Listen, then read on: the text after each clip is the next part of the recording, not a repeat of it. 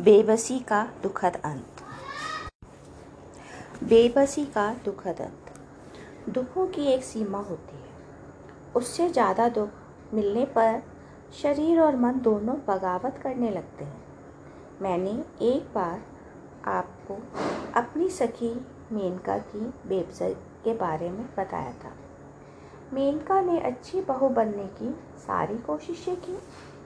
अच्छी बहू के साथ ही उसने सरकारी नौकरी पाकर तन मन और धन से सबको खुश करने की कोशिश की।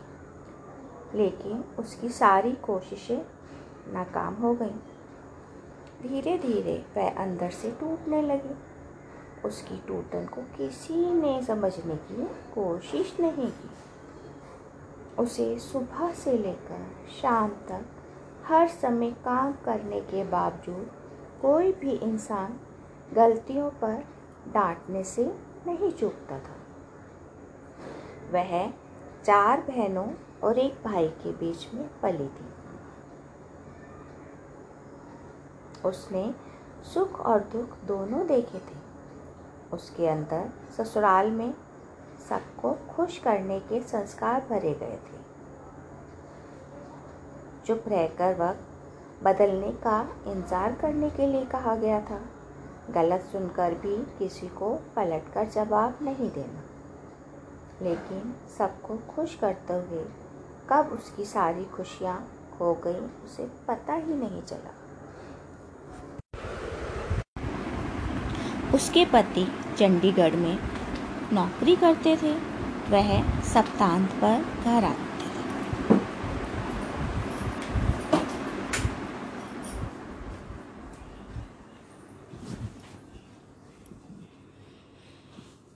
लेकिन उसे पति के आने पर भी खुशी का एहसास नहीं होता था, क्योंकि वह उससे मिलने पर कोई खुशी ज़ाहिर ही नहीं करते थे, बल्कि जितने समय साथ रहते थे, उसमें केवल कमियाँ निकालते रहते थे और अपने भाग्यों को कोसते रहते थे।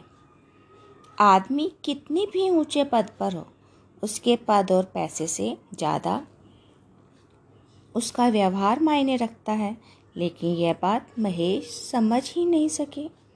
उन्हें हमें शह लगता है यह मेनका मेरे हिसाब से नहीं बनी। इसे सुधारने की ज़रूरत है। ससुराल का प्रत्येक सदस्य उसे सुधारने में अहम भूमिका निभाता था। सुबह से शाम तक कटाक सुनते सुनते कब दिल टूटने लगा, पता ही नहीं चला। इतना दुख सहने की ताकत उसमें नहीं थी।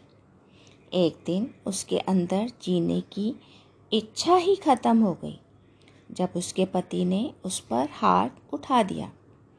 उनसे बहस करने की उसने कोशिश भी नहीं की।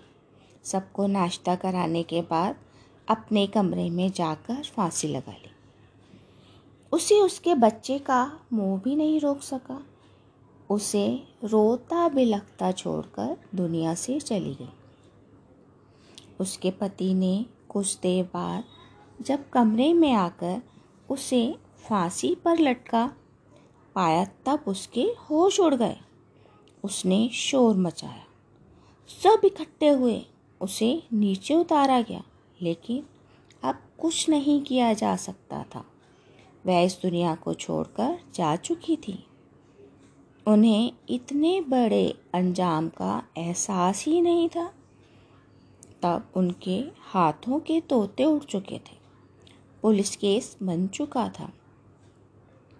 किसी तरह उसका अंतिम संस्कार करने के बाद परिवार के सब सदस्य दरवाजे पर ताला लगाकर भाग गए, जिन्हें हर समय लगता था उन्होंने इस घर में मेनका को रखकर उस पर एहसान किया है।